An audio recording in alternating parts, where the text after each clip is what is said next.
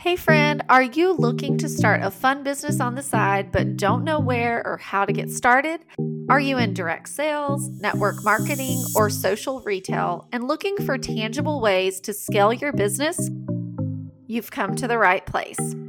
Welcome to the Socially Selling Podcast with me, Becky Baxter. I was a teacher by trade turned entrepreneur.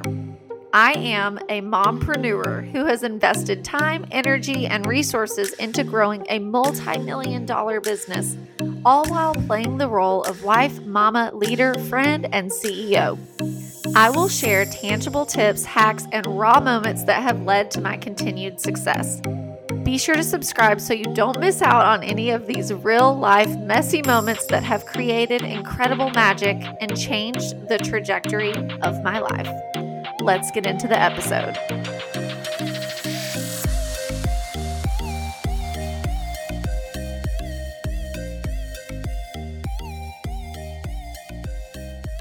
Hello, hello. I am so excited to talk to you guys today a little bit about recruiting and how it relates to Starbucks. So, this is going to be a fun, short, and sweet episode today.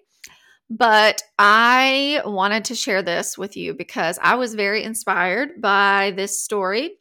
And I think it can relate to all of your businesses. So, for those of you that are familiar with this story, you are probably just as inspired by this man as I am. But I actually did not know this background of Starbucks and how it really came to be. So, Starbucks is essentially a very well known coffee company, right? I mean, there is one on almost every corner. Uh, you know, it's kind of one of the most recognizable symbols next to, you know, McDonald's and Superman, you know, and even like Target, like just kind of one of those brands that everyone is familiar with and everyone trusts. But it didn't start that easy.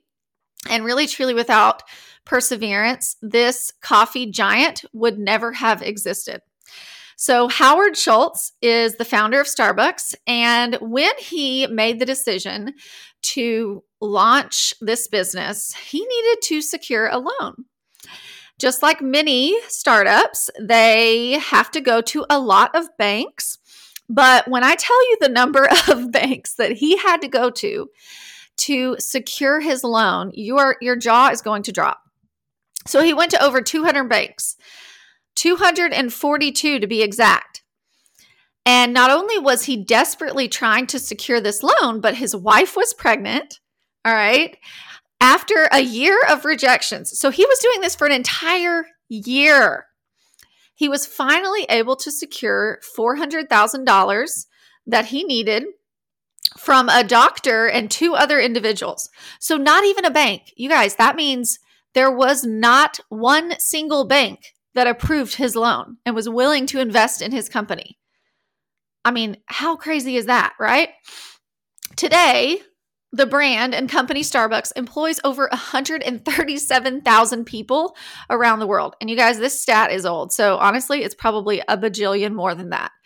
Um, Starbucks stats According to Business Insider, at the time of this, um, you know, the research that I found, I'm not exactly sure of the date, but at that time, they Starbucks was in 40 different countries. And it said as of 2010, okay, so this was like a long time ago. Starbucks employed 137,000 people, twice the population of Greenland, which is pretty incredible. Who knows how many right? Employees it has to this day.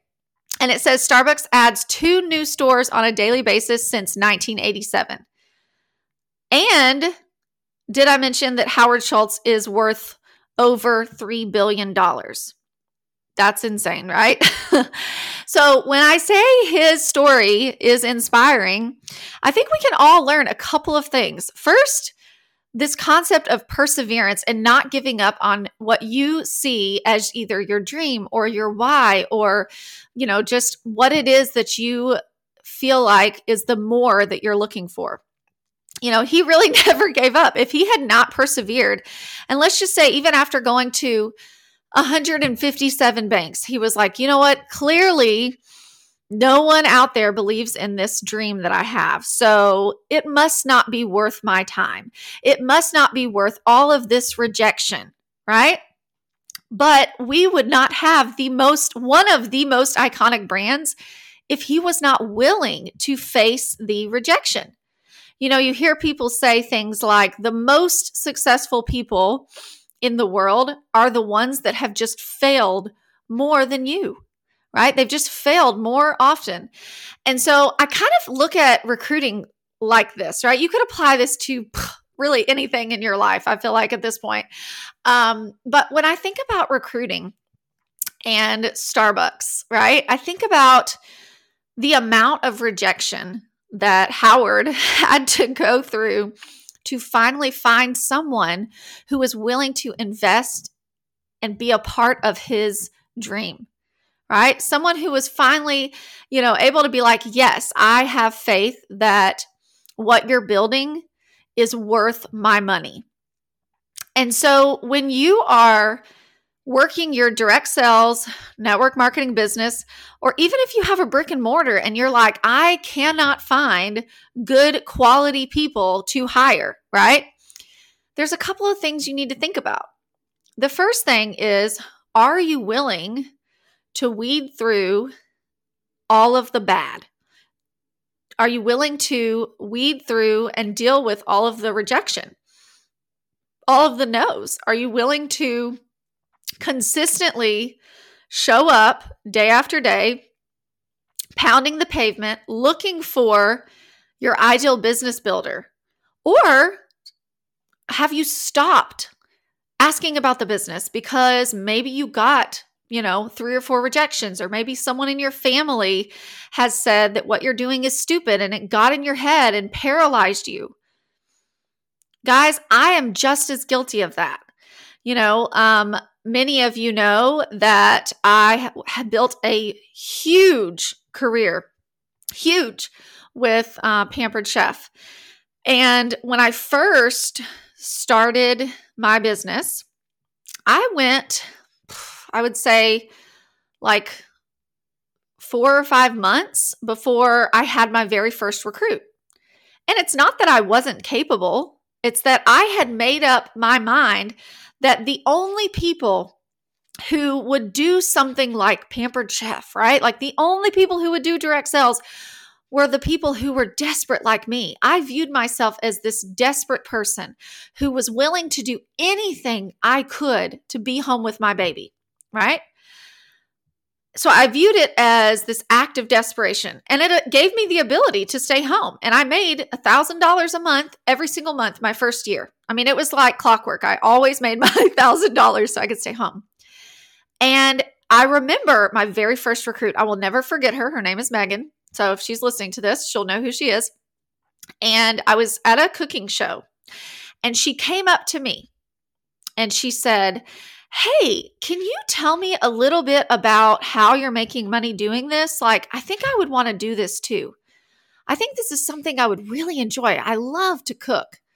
And I immediately, I, I just was like literally paralyzed. Like, I was just standing there, like, wait, I'm not the only one. Like, there's other people out there that would want to do this and not do it because they have to do this. And in that moment, I was like, you know, kind of like after 30 seconds or a minute of standing there with my jaw to the floor, I, I was like, uh, uh you know, I came back too, and I said, yes, yes, you you definitely can, yeah, for sure. And she was, you know, not only was she my very first team member, but she also was on my team as we promoted to a director team um, over the next couple of months because I realized in that moment that what if there are other people out there who could benefit from this, right? And when I started to focus on how it can help other people and not placing myself in the middle of, you know, oh, it's all about me, like I was doing it so that I could have XYZ, or, you know, people just want to do this for the discount, or people just want to do this for a short period of time. But instead, I started thinking, what else is possible? You know, why else would someone want to be a part of this community? Why else would someone want to make extra income? it might not just be the person who wants to be a stay at home mom. While Megan and I were both stay at home moms, the next few people who joined my team were not. I had one who was an empty nester. I had one who, um, I'm trying to remember that I'm like, it's been a long time. I'm trying to think back to my first few people. I had one who she was working full time but going through a divorce and she needed some extra income. She was like, you know, all the things I used to be able to pay for for fun, I can't anymore. And so she did it for fun. And then I even had people who were like, I just want to sign up for the kit and do a couple of shows to like make my money back. And I was like, okay, you know, like I was like, whatever. But the thing is, it was, I started opening my eyes to the potential of what this business can do. Because when all you're focused on is what it is doing for you, then yeah, of course, you're probably going to find similar people in similar circumstances that are going to be drawn to you, drawn to your mission, and drawn to your vision, right? But you have to be willing to weed through tons and tons and tons and tons and tons of people and rejection before you find that one person who really catches the vision. You know, as I was working to you know, once our team had promoted to executive and I was helping develop more and more leaders in our organization, and I had, you know, um, let's see, uh, at one point in time, I had three executive leaders in my first generation, uh, which meant, you know, our team was doing over a million dollars in sales as an organization. We had tons of leaders, right? At one point in time, we had like 88 directors in our organization. And when I look back on that timeline, you know, I had promoted a bunch of leaders and recruited who knows how many people at that point. But my first executive director did not join my team in my first year of business. They did not join my team even in my maybe in my second year of business, but they weren't really doing anything significant until probably my third or fourth year. And I say that to say, you know, it's not a matter of waiting around for the right person. It's a matter of going out and finding them and just continually showing up and sharing. Because it's one thing just to show up and just to like post and ghost, to just wait around, see what happens. But at the end of the day, you can't just build it and uh, they'll come concept. Like if if Howard Schultz had said, "Okay, cool, like now I've got this $400,000 this loan, I'm going to go build my coffee shop in the forest where no one can see it. I'm not going to tell anyone about it. And I'm just going to hope that by me signing up and getting this kit that people are going to come and do business with me, right? He didn't put his coffee shop in the middle of nowhere. No, he did research and he said like what is the best way to leverage this opportunity? Who can I connect with? You guys, that is why today it there is like so many there's an abundance of opportunities for people to work from home for people to work wherever they want right? It's it's not a like uncommon thing now to be like work from your phone. Like you can do just about anything.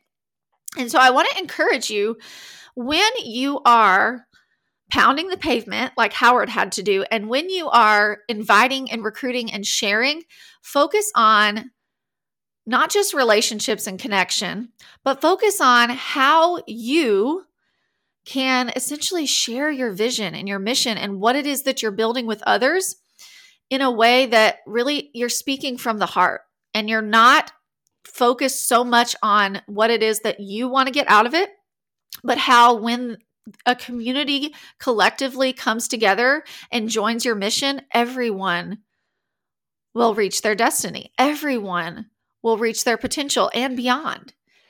And that's what's so incredible about direct sales and network marketing is that you are, you know, you benefit when other people have success.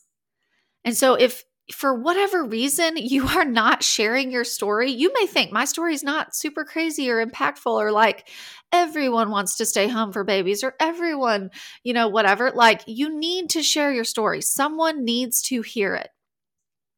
And if you are struggling, whether you're struggling or not, you guys, Monique and I are going to be doing a free three day training in our free community, the Scrip and Baxter community for network marketers. Make sure you're in it. I'll put it in the show notes, but we are going to do a whole three day training on relationship based recruiting and the power of really leaning into that concept of relational equity and connection and community as opposed to numbers, numbers, numbers. Now, Howard Schultz had the right idea. You have got to face adversity. You have got to be willing to go to 242 banks, right?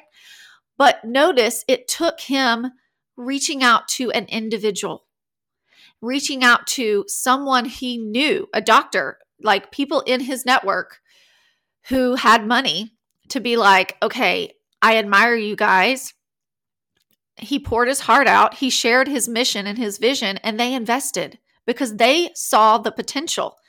Sometimes we have to find people that see the same vision and mission and want to be a part of what we're building, right?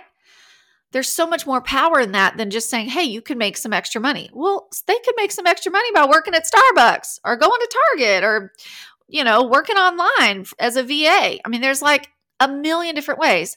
So, why is it that someone would want to be a part of what you're building. So if you're struggling with that, do not miss this three day event. It is going to be so good. We are literally going to share the secret sauce. We are going to share our inviting formula. We're going to talk about who to look for, what to say, how to approach them, all the things. I mean, it is going to be the best. It is going to be fire. So if you are not in that community, you need to get in there. You need to get your teams there. Everyone needs to be inside the Scrip and Baxter community because you are going to see an explosion of growth on your team in, in quarter two if you apply what we teach you. I guarantee it.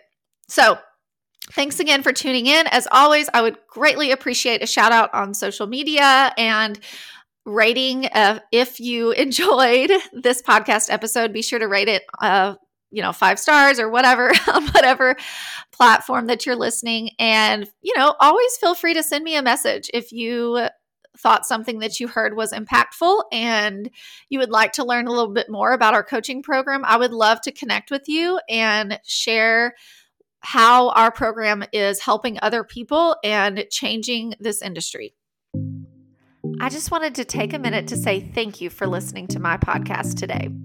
One way to spread the word and share what you've learned today with others is just to simply take a screenshot, post it on your social platforms, and don't forget to tag me. And if you enjoyed this episode, it would mean the world to me if you would leave a five star review on whatever platform that you're listening to this episode on. As always, I appreciate your love, support, and encouragement. I'm cheering you on, friend.